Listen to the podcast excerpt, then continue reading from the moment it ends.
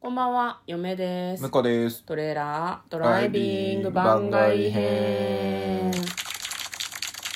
はい、始まりました。トレーラードライビング。この番組は映画の予告編を見た嫁と婿の夫婦が内容を妄想していろいろお話していく番組となっております。運転中にお送りしているので安全運転でお願いします。はい、今日は日曜日ということで、番外編で今週の振り返りをしていきたいと思います。はい。まずは11月29日月曜日、映画ベロゴリア戦記第2章、列島勇者と暗黒の魔術師、異世界に滅ぼされるかの国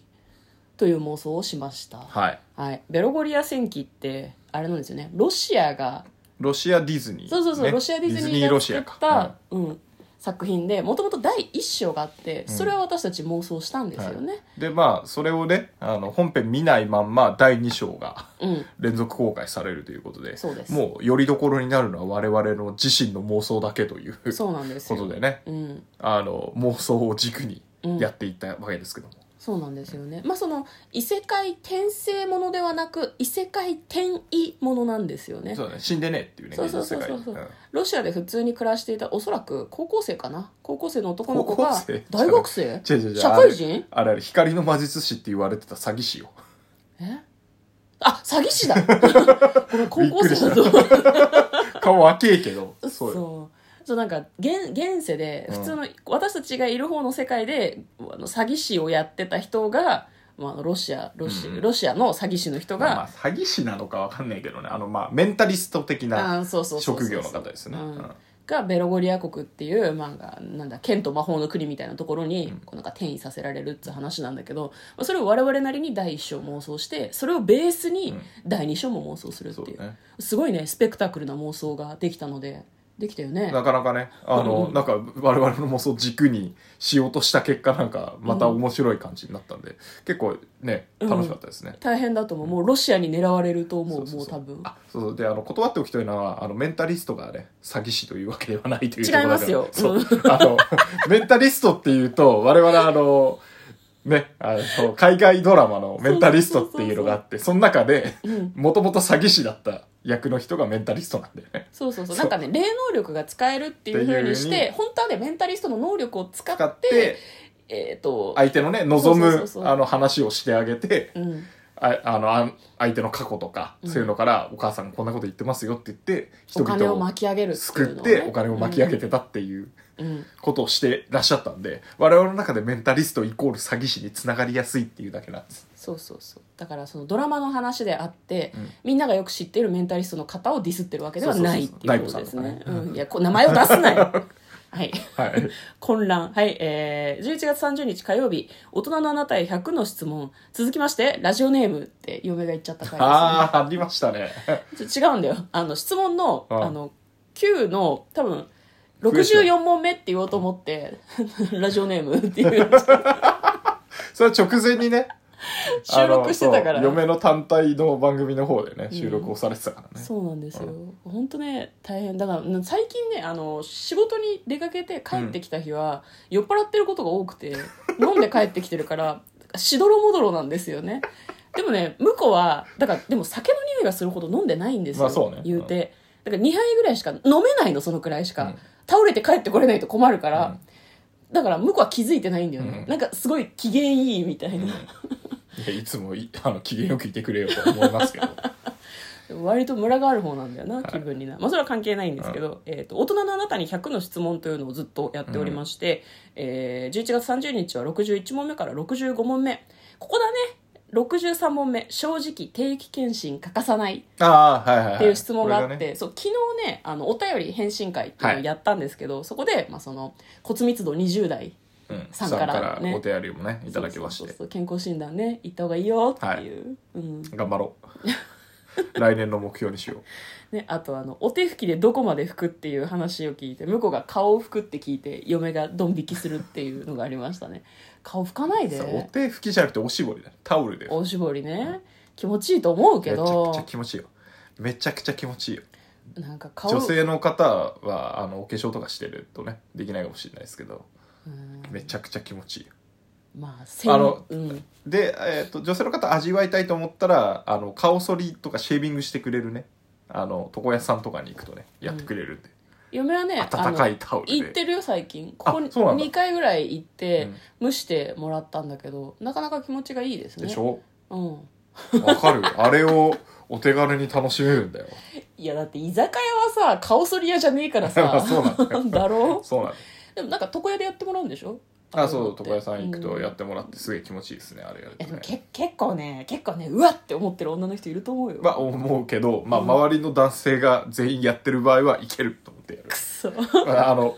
お男が自分一人であの女の人が多い飲み会とかだったらやらないけど多分空気を読んでいるというのかうん同調圧力というのか何なんでしょうね、うん、周り見てんだな周り見てるねまあ女性ばっかりだとちょっとまずいかなみたいなるほどね まあいいですけど、はい翌日12月1日水曜日番外編「大人のあなたへ100の質問」「かけねなしに正直な番組です」という回を配信してなおりまなんですそんな話になったんだっけサブタイトルこれはねえっ、とね100の質問シリーズの66問目から70問目までは冒頭に「正直」っていうのがああ必はずいついはいはていいはいてはいなんか最終的に70問目で「正直」って言われても「正直困りますか?」っていうような質問があったんですなけるどほどねありましたねはいはいただは私たちは正直いにしか喋ってねえよそうそうそうあのね言い言えないこととか言いたくないことは言ってないから、うん別に嘘ついてるわけじゃないからね、思ってることに関しては言葉は選んでるけど多分選べてるといいなと思うけど、うん別に率直に話すことに何も問題はないかなそうですね忖度とかしてないしてないしてないかなまあ、むしろなんかあれだよねこうこうラジオトークとかこういう場では好きなこと言えるけど、うんあの会社行くとねね、いろいろねしがらみみたいなのもあるからさうん、なかなか苦しいからもうそっちでやってるんでもうこう,、うんこういう場では正直に話すんですよいや完全にそうですよね基本的にうん皆さんも音声配信を始めるといいと思いますよはい翌日、えー、2021年12月2日映画「悪なき殺人バタフライエフェクト殺人」という、えー映画の妄想の回を配信しておりますこちらタイトルがですね、えーラジオトークさんの使用なんですけど殺人の「殺」という字がタイトルに使用することができないので、うんやむなくひらがなになっております、はいはいね、人を傷つけないための配慮なるほどうん、悪なき殺人まあなんだろうね風が吹くとおケアが儲かるみたいな感じで、うんなんだろう誰も悪くないのに全員死ぬみたいな妄想しましたねそうね確かね、うん、なかなかこれでも本当に予告編見てると面白そうなんだよね、面白そう面白そう、うんドイツとフランスの合作の作か品なだったような気がするんだけど、うんなんかそのうんなんでいやだからその合作のところからねロードムービー感もあるんじゃないかとかな、うん適当なこと言ってたけど確かにでもねあの振り妄想を振り返った時に、うんいやでも殺人ってタイトルついてるのにロードムービーもクソもねえだろと思っちゃった けどでもななんかさまあまあまあ確かにロードムービーではないかもしれないけど、フランスの田舎町とかって私たちフランスも行ったことがなければ、うんフランスの田舎町なんてもちろんよくわかんないから、映画でそういうシーンが見られるのはすごくいいよそうですねうんまあ、あのこんなご時世なのでその辺もまあ果たして、えー、と本本編と関係があるかはわかんないけど楽しめるかもしれないですよね。はい、えー翌日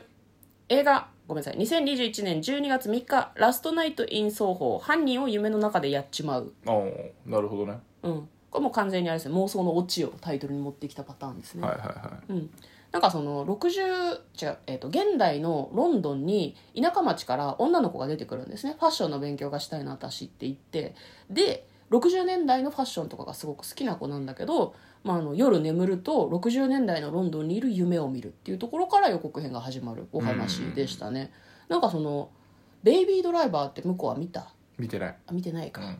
ベイビードライバーっつうね面白くて爽快な作品があるんだけどそれに出てくる登場人物は全員速攻で銃を撃つんですけどなるほどノータイムで撃つ、あそれ素晴らしいですね、うん、構えてすぐ撃つ、うんあのむ無駄話をしないとそうそうそうだって撃つために構えてんだもん、うんっていう、まあ、なんかそれが主題ではないんだけど面白い作品があってそれと確か監督が同じ作品らしいですね結構登場する人物もさ他の作品で見たことがあるみたいな話をしましたよね、ああ確かにね、うんうん、なんか私たち映画に関して造形が深くないのでそういう話できるの結構レアだなと思って、そうそうだからあの映画 .com さんでいつもね調べるんだけど、うんその役者さん出てる俳優さんとかをこうクリックするとその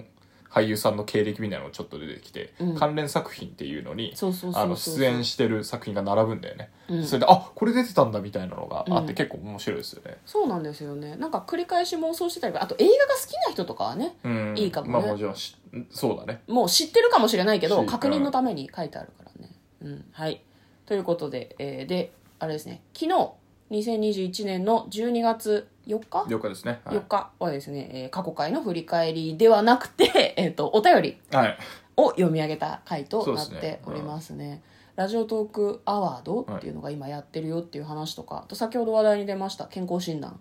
健康診断行ったらうん再建大事だよって言ってくれてる人とあと番外編も大好きさ大好きさんんねからの、えー大怪獣の後始末の妄想してくれてありがとうございますというお礼のお便りが、えーもう来てましてあのリクエストいただけるとねネタに困らないんでねそうですね、はういんまああのよかったらお便りでくださると分かりやすいかなと思う、うんうんあのツイッターあるんだけどあんま見てないからあんま見てないうちにね DM にね稼げる仕事あるよとかアマゾンのなんかレビューの桜やらないみたいな DM に来ててるほど勘弁してくれよと思って 全部報告してますからねなるほどうんなるほどなるほどそうですねはいなのでツイッターあんま見てないので、うんあのあのそうですねラジオトークのアプリからお便りいただけるとね一番確実かなと思うんですうね、ん、あとあのお返事来たかどうか別に気にならないしアカウント作るのダリーヤっていう人はあのウェブブラウザにトレーラードライビングって入れて検索してもらえると番組出てくるのでそこからもお便りそ送こかれらますもできるんですね、なるほどうんうん、だからあのよかったらはい定期的に聞くよっていう方は、ウェブブラウザの方からお便りをいただくのも大丈夫で、そうですすねいやーでもそうかもう4日かうん、あもうもうもう12月31日みたいな気分でいた方がいいからそうね、まああと1ヶ月でう新一日ヶ月ない本プロレスのレッスルキングダムじゃな いですか